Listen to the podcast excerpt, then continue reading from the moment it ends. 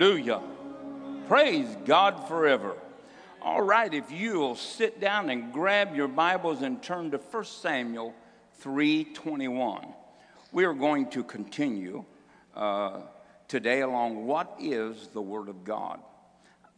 Now I know that we all would say, "Oh, it's it's God, it's God's voice, and it's God that." Well, I know that we say that, and declaring it is certainly a part of believing it. But the Word of God is under assault today, just like I mentioned that, and probably a lot of your heads went right to the author of that book.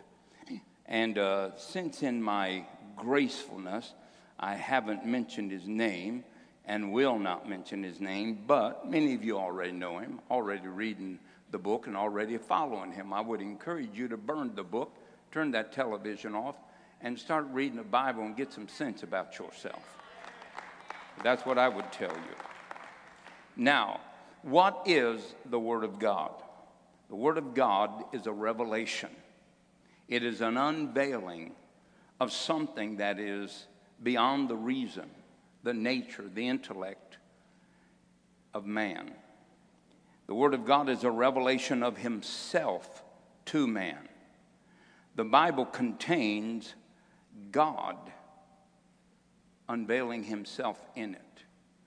It is a picture of God, a picture of his will, unveiling of his desire, his power, and also of man's state before the fall and after his redemption. In 1 Samuel 3:21, if I can have that, and it says, "And the Lord appeared unto Shiloh for the Lord revealed himself to Samuel in Shiloh by what? The Word of God. Notice two things about his appearance. The Lord appears again. In other words, whenever you see the Word of God, this word right here is the appearance and the revelation of God. Very simply, and the Lord appeared again in Shiloh, for the Lord revealed himself unto Samuel through what? By the word of the Lord. And so we must never ever allow, then there are going to be confrontations. Listen, man wants to reason himself into eternity. And that is a direct assault on Scripture and on God Himself. If you attack the Scripture, you attack the Word of God, you attacking, you are attacking God Himself. You are attacking His authority, His sovereignty, His existence, and His eternalness. Now, you may not think you are, but we're going to discover a lot of those facts today. And so we have to understand that reason is going to rise up. The second great challenger of the scripture is mystical interpretation. What is mystical interpretation? It is things that you see on TV, like, oh, let's say uh, somebody that speaks to the dead and declares that it's a gift from God. That's a mystic revelation. And then what happens is when people believe that, they begin to indulge in it, therefore rejecting God, overthrowing his authority and authenticity of the scriptures. And then the second thing that we see that in the mystic uh, revelations or the mystic's unveilings, which are based out of lying signs and evidence producing to draw people away, just because they know Aunt May's birthday doesn't mean they're talking to the dead. I really have to say this nobody is talking to the dead. You say, oh, but, but how? Well, the Bible says that as soon as a man dies, he's either absent from the body to be present with the Lord, or he is ushered into an eternity called hell, which is a holding place until the lake of fire and the late gra- uh, last judgment in Revelation, to 20th chapter. So, how could you speak to somebody that is in hell where it's so dark and screaming and wailing and gnashing of teeth, you do not have your senses, nor could you call them up. You say, but the witch at Endor called Samuel up. She called up a familiar spirit. Samuel was already in the bosom of Abraham, and we understand that she did not call him up. Now, we understand that personal in, interpretations or an accumulation of knowledge and so forth, even found in science, medical science, and so forth, all are challengers to the Word of God. But none of them are found true. Only God is found true. Amen? So here we see that God reveals Himself through His Word. Remember, God doesn't change. Amen? So, what He did in one time, we need to expect Him to do in another and not seek any other avenues. Amen. All right. Now, let's go to Deuteronomy 29 29. So, we're going to be reading looking, jumping through our Bible today so that you get to see and I get to verify that these scriptures are in here. And uh, Deuteronomy 29 29. The secret thing belongeth unto the Lord our God. But those things which are revealed belongeth unto us and to our children forever, that we may do all the what? Word of God. The Word of God reveals us things. There are secret things that God has not unveiled to man that belong to man. Don't intrude to find them because you'll find a devil that will invite you into areas that you're not supposed to go. And so you just be content with what the scripture says. There are lots of things that we cannot understand and we cannot explain. Does anybody know where demons come from? Oh, they're fallen angels. Absolutely not. Angels do not have the capacity to enter, inherit, and to habitate a human body. Well, they're the souls of of fallen men before the pre Adamic race? Maybe, maybe not. I really don't care where they come from.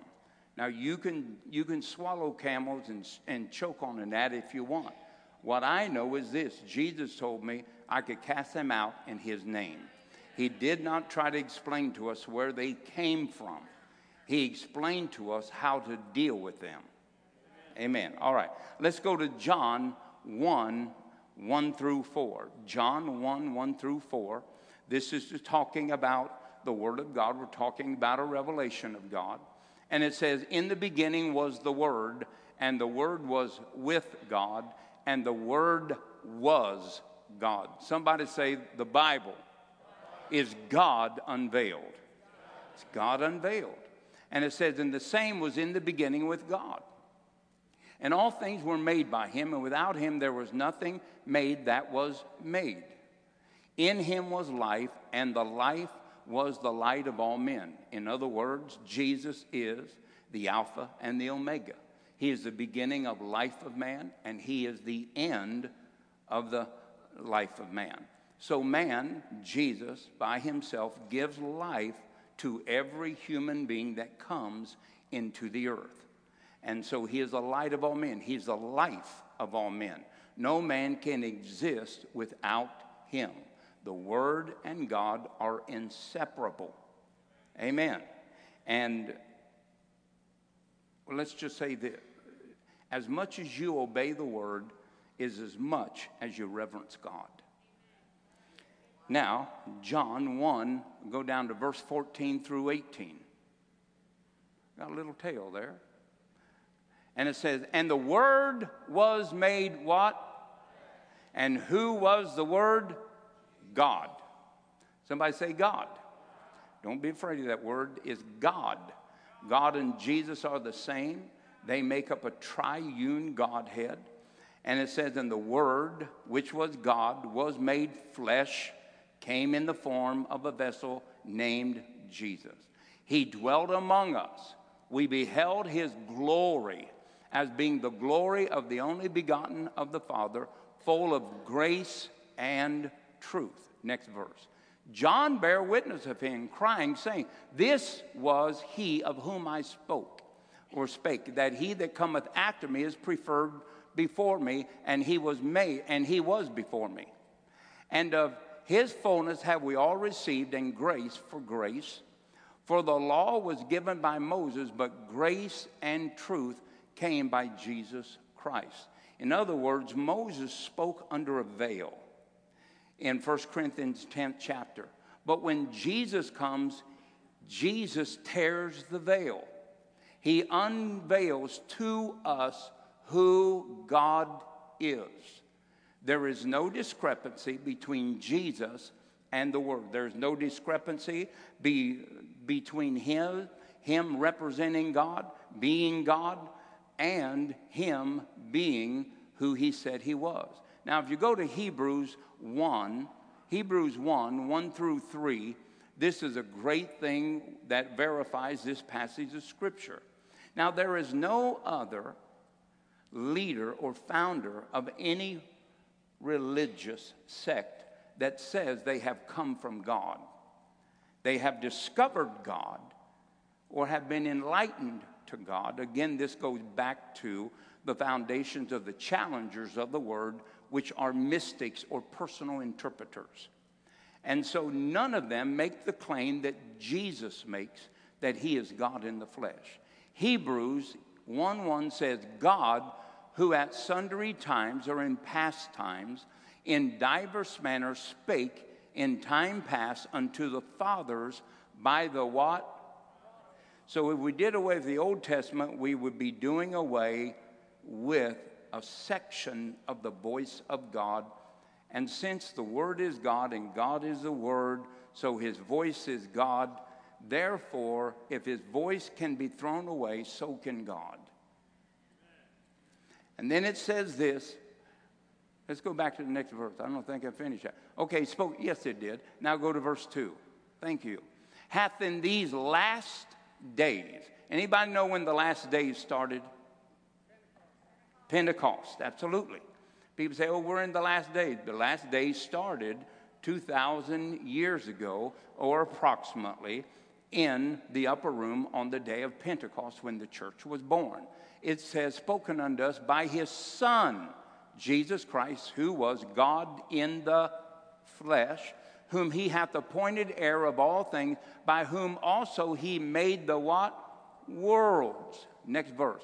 Who, being the brightness of his glory, or the unveiling of who God is, and the express image of his person, upholding all things by the word of his power, when he had by himself purged our sin, sat down at the right hand of the majesty on high. Therefore, we begin to see that the Word of God, Jesus said in John 14 9, Have I not been with you so long that you do not know when you've seen me, you have seen the Father? Amen. And so Jesus bears witness. He is a Word in the flesh. Whatever He was in the flesh, He is in the Word. If He healed one person, then He is the healer in the Word. For people to say that sickness, that healing has passed away, is to say that Jesus was a false representation of God. Now, if someone speaks against these scriptures that verify the authenticity and the authority of God and His Word, there is not a good end. Let's go to Isaiah 8 19. Isaiah 8 19. And this is not a good deal. Now it says this And when they shall say unto you, Speak unto them that have familiar spirits, and unto wizards that peep, that mutter, should not a people seek their God for the living to the dead? Next verse. To the law and to the testimony, if they speak not according to the word, it is because there is no light in them. In other words, they speak because they have never seen God. Next verse. And they shall pass through it, hardly be stead and hungry, and it shall come to pass that when they shall be hungry, they shall fret themselves and curse their king and their God and look upward and they shall look unto the earth And behold, trouble and darkness, dimness of anguish, and they shall be driven to darkness. Now, people that speak against the word or come up with alternatives to the word, this is their end. And if we, as Christians, acknowledge the word, yet do not do the word, then you and I are going to come to the same end. You say, Oh, you're scaring us. I'm not scaring you at all. God's not a God of fear. God wrote that. Don't be afraid if you're doing what you can. But please, if you're not, then tremble in the shadow of what has been declared. Because we take life as, well, whatever will be, will be. We take life very flippantly. But life is a preparation and a proving ground for eternal abode. And if we do not look at it face to face, and we just get to read a little excerpt out of a book, we really uh, don't adhere to the scriptures, then we think everything's going to be all right. It's not going to be all right. And so we need to make sure that we look at the scripture. Could I get an amen? Good deal. Let's go to Exodus 15 26. Exodus 15 26. I told you we'd be flipping through the scriptures, and uh, we'll probably find gold dust on the floor from the pages of the Bibles here, flipping. And uh, I'm not making fun, I'm just saying that pages have gold on them, and uh, we'll be finding that gold scattered all over, and I'm sure somebody's going to think that it fell in the service. But it didn't fall into service, it flew off the edge of the page. Do I believe in that or not? That's none of your business. It's not important to your salvation. John 15 I mean, I'm sorry, Exodus 15 22. And it says this So Moses brought Israel from the Red Sea, and they went out into the wilderness of Shur, and they went three days into the wilderness and found no water. And when, the, when they came to Marah, they could not drink of the waters of Marah, for they were bitter. Therefore, the name of the place was called Marah. And the people murmured against Moses, saying, What shall we drink? And he, Moses, cried unto the Lord, and the Lord showed him a tree which had which he cast, I'm sorry, which when he cast into the waters, the waters were made sweet. But he made for them a statute and for an ordinance, and there he proved them and said, if thou wilt diligently hearken unto the voice of the Lord thy God, and wilt do that which is right in his sight, and will give ear to his commandments, keep his statutes, I will put none of these diseases upon thee, which I have brought upon the Egyptians, for I am the Lord thy God that healeth thee. Notice that God gives a word to Moses now he classifies it as the voice of God. Notice that when the Word of God is added to the bitter places of life, they can be turned around. But so many people just commit to drinking bitter water. But God gives us a promise. Remember that the Word brought us redemption. The Word that was made flesh brought us redemption. So God tells us in the midst of bitter places, don't get more bitter. Because it's easy to get bitter when you get disappointed, discouraged, and it seems like the world is swallowing you up, and it seems like God is taking a nap on your watch. God is not taking a nap. Just let God be God. You just stand faithful. Amen and it will be the way that God has declared it. His word will not fail thee, nor will it pass away. So here we see that you can turn bitter life around if you simply mix what God has said to you with your bitter waters. Could I get an amen? Absolutely. Now let's go to uh, Exodus 9 17 to 24. Say, man, can't you just preach this, Pastor? Yeah, I wish I could, but I think I'll just read it all. Exodus, the ninth chapter, verse 7 through 24. Didn't know there were so many verses in the Bible, did they? Man, I, I don't know how many are in there, but there's a lot of them. Anybody know how many? Okay, let's move right on. All right. Exodus 9 and verse 17. And as yet exaltest thou thyself against my people, for thou wilt not let them go. Behold, tomorrow, about this time, will cause it to rain in a very grievous hail, such as not hath been in Egypt since the foundation of even until now, the foundation of Egypt till now. Send therefore now and gather thy cattle and all that thou hast in the field. For upon every man and every beast which shall be found in the field, and shall not be brought into the house, the hail shall come down upon them, and they shall die. He that feareth the word of the Lord among the servants of Pharaoh made his servants and his cattle flee into the house. And he that regardeth not the word of the Lord left his servants and his cattle in the field. And the Lord said unto Moses, Stretch forth thine hand towards heaven, if there may be hail and in all the land of Egypt upon man and upon the beast and upon every herb of the field throughout the land of Egypt. And Moses stretched forth his rod towards heaven, and the Lord sent thunder and hail, and the fire ran upon the ground, and the Lord rained hail upon the land of Egypt.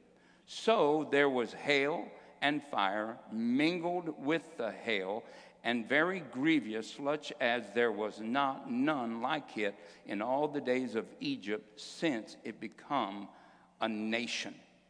Now, notice that God gives them a way out. God gives them a way out. Does anybody know what the way out was? The word of the Lord. All they had to do was simply do what God said. But notice what it says but they exalted their self. You know, when God speaks and people don't do, then they get bitter at God. It was not God's fault that one cow, one blade of corn, one servant be slain. Yet they stood there because they did not fear God. In fact, it doesn't even say they feared God, it said they didn't fear the Word, the Word of God. In other words, they never gave it any reverence. They never gave it the place which it has the right to establish in man's life. God has a right to rule man, He created him. Not only did He create him, He redeemed him. And if we do not have enough tenacity in us at discovering the love of God for us to put him in his rightful place, then we all need to return to Calvary. And I mean that. If there is a spirit of rebellion in God's people and they do not fear the Lord as they would fear God if he came in person there's something wrong with our revelation of what this book is all about. This book, called the Bible, may be scorned by nations, by men, by skeptics, by the godless, but it should be obeyed by those that declare that they are the people of God. Amen. And so it means the word fear means to have an awe, to give it its rightful place or its rightful due. They gave it a place and a place of superior authority in their life. Listen, we are, are not argumentative against God. If God said it, the Bible says, let him be true and you and I be liars. Could I get an amen? But it didn't work, it didn't do that. That doesn't mean God's not God. It simply means you have not met the conditions. God is a faithful God. Not one word of His fails to the earth.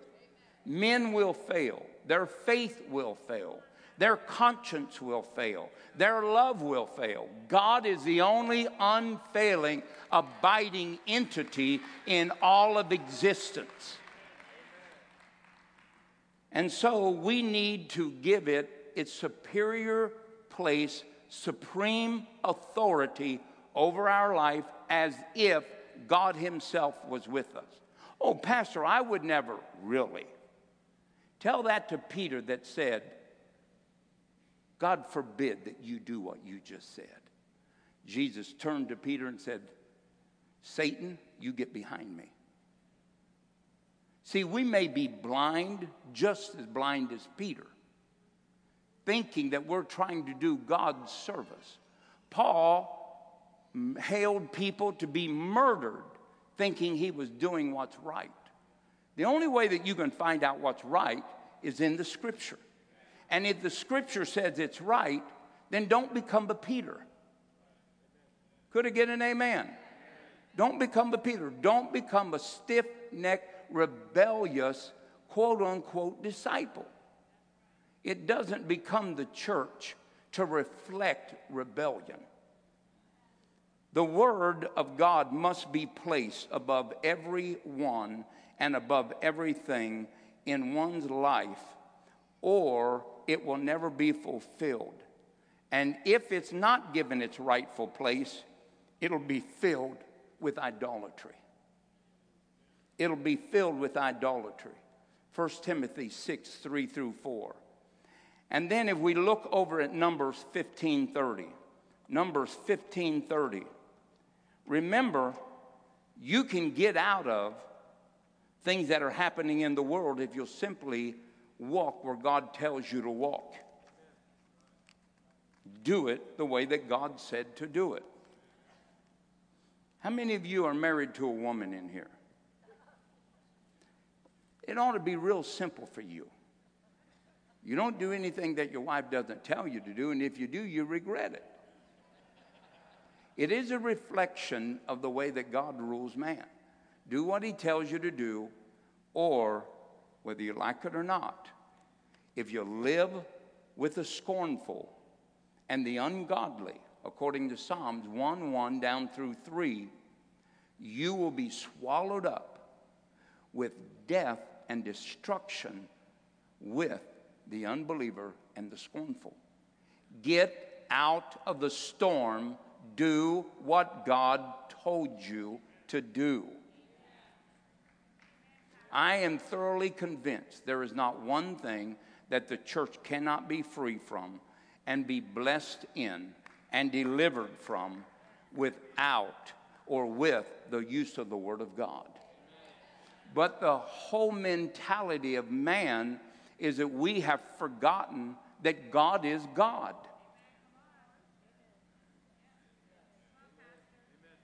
and we think whatever the world goes through, we have to go through. Absolutely not. We live in a land far greater than Goshen. Amen. And we need to do what God told us to do, and we'll be delivered from what the world is going through. Hallelujah. Numbers 15 and verse 30. But the soul that doth aught presumptuously, whether he be born in the land or a stranger, the same reproacheth the Lord, and that soul shall be cut off from among his people. Why? Because he hath despised. What does that say? The word of the Lord. What is the word of the Lord? Somebody say this right here. Come on, we're not into mystic interpretations. We're not into demonic writings. We are not into presumptuous beliefs. This right here is our firm foundation. Amen. Now it says this because he hath despised the word of the Lord and hath broken his commandment, that soul shall utterly be cut off. his iniquity shall be up on him. Isn't that a terrible thing? We wouldn't even have to go through that. But people would rather endure suffering and destruction than obey God. I don't understand it. Presumptuous means this to rise up, to bring up, to mer- promote, and place something else in the place of something that is greater. In other words, when you presume that you have the answer and you haven't went to the scriptures to find it out, you, now I know some of you are saying, "Oh, Pastor, this is basic 101." Would be to God would just live on 101, okay? But listen, we as a church are in the balances of judgment. The world is looking at us, and if you think it's going to get better, it's not. But we can survive victoriously and be the light of the world and the voice of God and bring people to a saving knowledge of Jesus Christ if we simply start adhering to God's voice, His word, His way, His life. Amen. You say, well, well, I just I think it's too hard. Then I just have to tell you, you're just going to be caught under the hail. You're going to have to be caught. You're going to break the covenant, and you're simply going to be separated from God. Your life is going to be bitter. Please, please, please, no, don't get mad at me. I'm telling you how to get out of it. I'm not telling you that you can't. I'm telling you, you're there by choice.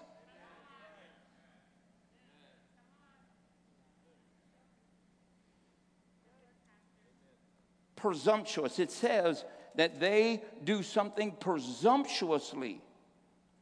Rather, whether they are brought in the land or out, the same reproacheth. The word reproach means they raise a hand of blasphemy and revile and reproach to the word of God. You say that it's God, but you haven't even went to the scripture. You haven't said this is what the Lord says. No, this is what so and so said.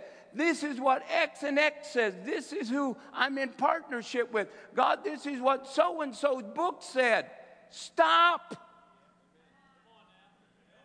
Thank God for knowledge being expanded to us through writings, but they are not to replace what God says to our life.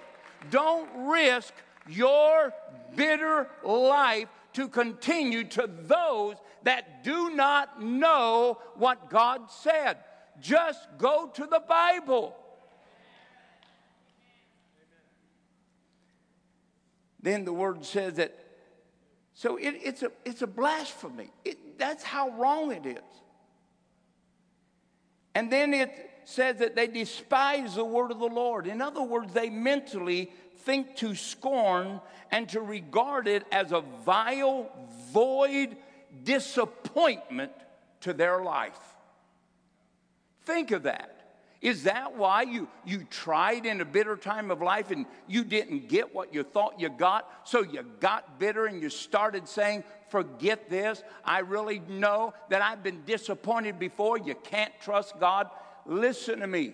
You need to get a hold of yourself. You are headed for a dark place that we read about that you're not going to be able to get out of. We have a God that is calling us and telling us, get out of the storms, get out of bitterness, get out of places that will decay and destroy you. Do what I've said. Use the word as a high tower, use it as a buckler, use it as a shield, use it as a covering. Come unto me, get into the secret places of God, but do not just think you know what you know.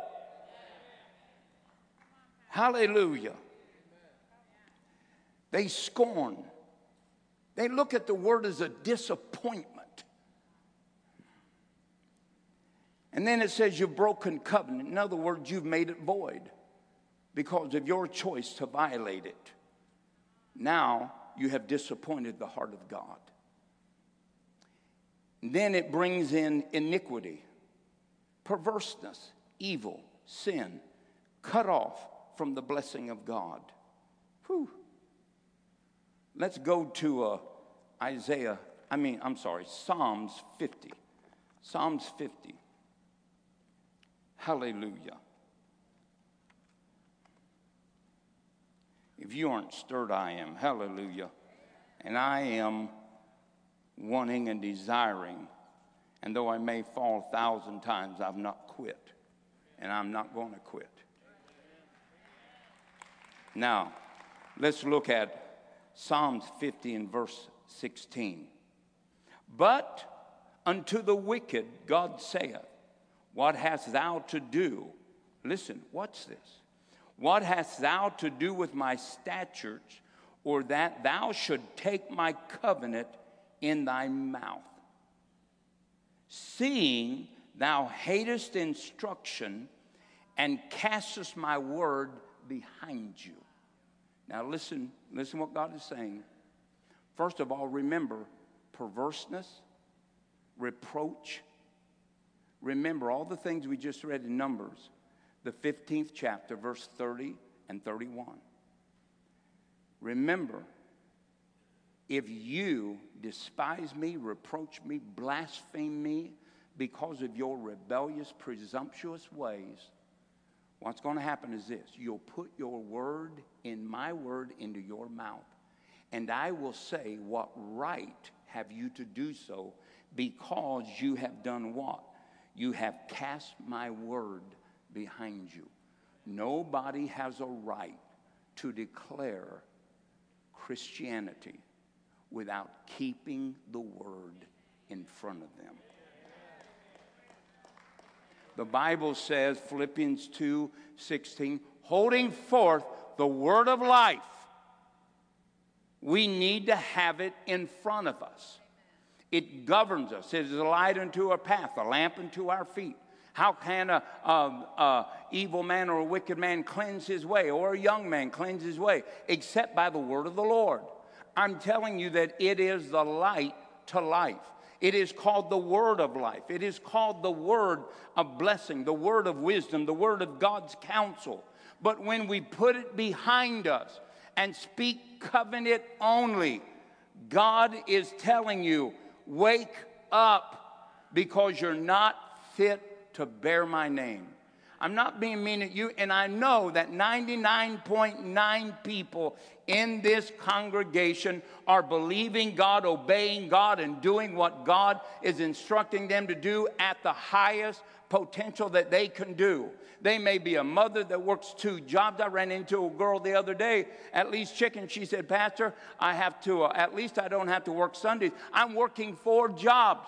I said, Get out of here. She said, No, four jobs I'm working, but at least I get to make it to church on Sunday. Listen, I'm presuming that that girl is living all that she possibly can, but her hours are shrunk down. There are many people working 10, 12 hours. I understand because I used to do the very same thing. I never took a vacation. I got to see Nikki at vacation when she would come to the shop and have lunch with me in the week that I was off. Listen, I always worked my vacation, couldn't afford to take them off. I understand the stress of job, but what I'm telling you is that I believe that you're living what you can live. Just don't give up because it makes you look or that you think you have missed it one way or the other. Keep plowing through, keep going, because look, it's given to you for every man to walk in the measure of the faith that he has. And so, if you are not capable walking in one way, just keep going the way you're going, pressing through. Just make sure that the Word is always in front of you and you are applying it to your daily life so that your families don't have to drink of the bitter waters of Marah. Come on, somebody. Hallelujah. God is faithful to his word, just like he told Israel. You put the blood on the doorpost, I'll cover it, and the evil one will not come in. God is still in the business of protecting and fulfilling his word, just like he was in Exodus, the 12th chapter. Could I get an amen? Let us not fail, grow weary, or cast off the word of the Lord. Hallelujah. And then it goes down and says this Thou, uh, in verse uh, 18, and when thou sawest a thief, then thou consented with him and hast been partakers with adulteries. In other words, the word of God keeps us holy. You throw it behind you, this is your end. And then it says this Thou givest thy mouth to evil, and thy tongue frameth deceit.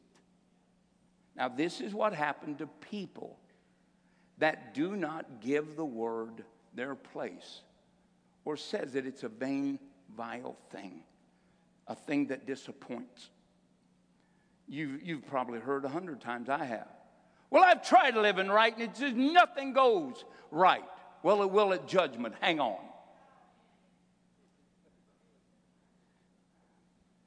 Thou sittest and speakest against thy brother. Thou standest thine own, thou standest thine own mother, thou slanderest, I'm sorry, thine own mother's son. These things hast thou done, and I have kept silent. Thou thought that I was altogether such as one as thyself. Why did they pattern themselves like that? Because they thought God was like that. You know, the Bible says, in the ignorance of Gentiles, the life of God eludes them. Ephesians 4:17. And it says this, altogether I was altogether such as one as thyself, but I will reprove thee and set thee in order before thine eyes. Now consider this that forget God, lest I tear you in pieces and there be none to deliver. None to deliver. Who does God deliver? Who does God walk with? Could I have uh, Isaiah 66 and verse 2? This is who God answers. This is who God walks with. This is who God performs his word for. For all these things hath minded, hath mine hand made, and all these things have been, saith the Lord. But to this man will I look even him that is poor and of a contrite spirit, and what's that word? Trembleth or feareth my word. That's who God adheres to. That's who God responds to. That's who God sides with. But you and I must never, ever put something in front of God. Could I get an amen? This right here is the word of life. Let's go to 1 John 1 9. I'm sorry, 1 John 1 1. The Word of God was made flesh. The Word of God is unchangeable. 1 John 1 1 says, That which was from the beginning, which we have heard, which we have seen with our eyes, which we have looked upon and our hands have handled of the word of life. The word of life. Now look down to 1 John 2 12. Notice that we have handled the word of life.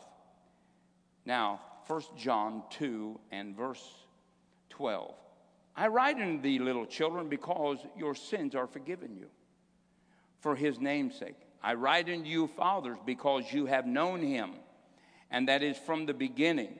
And I write unto you, young men, because ye have overcome the wicked one. I write unto you, little children, because ye have known the Father.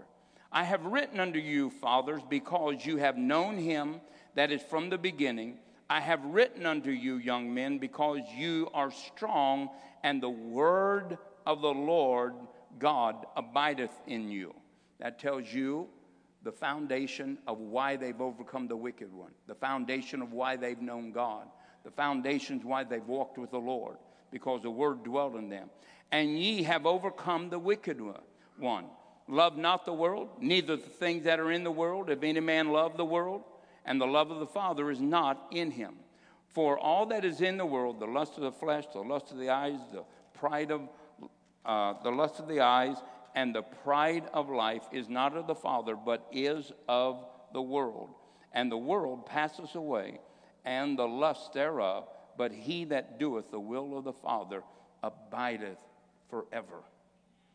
When we put the Word of God behind us, remember what they said. We have handled the Word of God. I want you to think what this Bible right here says it is. The Word was made flesh.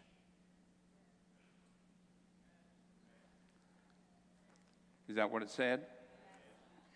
The Word was made flesh. It is now interwoven and transposed by in, inspiration of the Holy Ghost into this Bible. When you handle this Bible, you are handling that which was with God before the foundations of the earth. Now, you can throw it on the table, you can put coffee on it, you can cut pages out, you can decorate it, you can do all kinds of things with it. But do not treat it common. Do not think that this is an alternative sub, to some subconscious peace.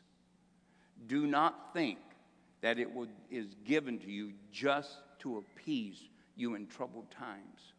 This is given to you, and we right now are walking with Christ.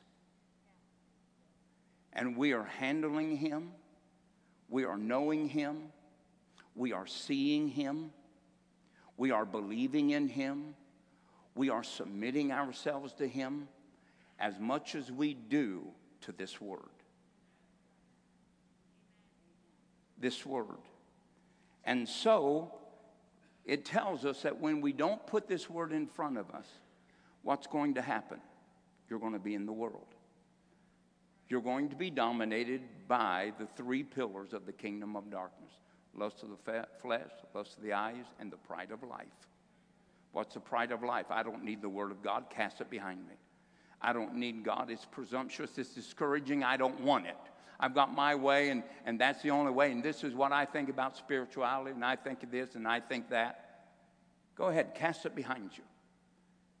Because all you do is pour concrete around the three pillars of the kingdom of darkness. And you're going to live in the shadow of them because nothing but the Word of God can set you free. Nothing but the Word of God. And without the Word of God governing your life, putting it in front of you, adhering to it, only that will be able to break the three foundations or the three pillars of the kingdom of darkness. Now, you can sit there in those pillars and you can drink of the bitterness because of the disappointment you thought God was not true. God never lied. And if you think He was not true when He said it, how do you think He'll be true to your salvation? Either God is a God that doesn't lie or He is a God that lies. Now, there are a million things wrong with our doctrines and our theologies and the way that we do things.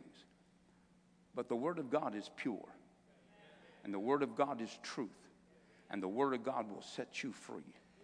It will set you free. Amen.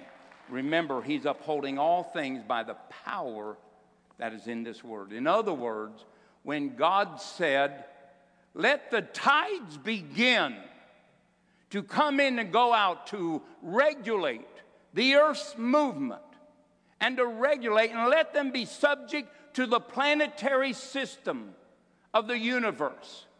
Let fish and let every species of creation be ordered by the moon and the heavens to their productivity, to their growth, to their transformation, to their sheddings, to their change. And so is it. And until you stop seeing the heavens watching over the earth and the earth and all of creation responding to its power, then you know that God's upholding it all by the power of His Word. Could I get an amen? Until the rabbits stop breeding, until the rut stops, and until mating season stops with the roaches and the flies know that God is God and He is still upholding all things by the word of His power. That's who God is. The Word of God is the most powerful thing in the world. There is nothing that stands against it, nothing that can overcome it, and nothing that can replace it. When Jesus came to this earth, He came and said, You know what? I speak what God has said to me, what He has shown to me. He dealt with devils. He dealt with death. He dealt with need. He dealt with storms. He dealt with sickness. He dealt with blindness. How did he do it? He preached to them, he spoke to them, he declared what God had said, and everything obeyed. You say Jesus, he obeyed the word of the Lord that Jesus spoke and who he was.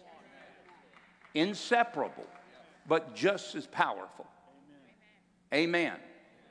And Jesus said, The works that I do, you shall do also. You want to be free? Put what Jesus did into your mouth and declare it. Amen. Stop despising it and throwing it. Said, I tried before, I tried, I tried, I tried.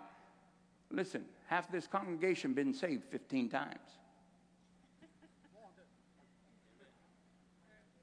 We got saved, we backslid, we got saved, and that might be this week. We all stumble, we all fall. Oh, well, I'm just perfect. Well, I'm, I'm sure they got a fourth throne for you up there in heaven. I don't believe you're perfect.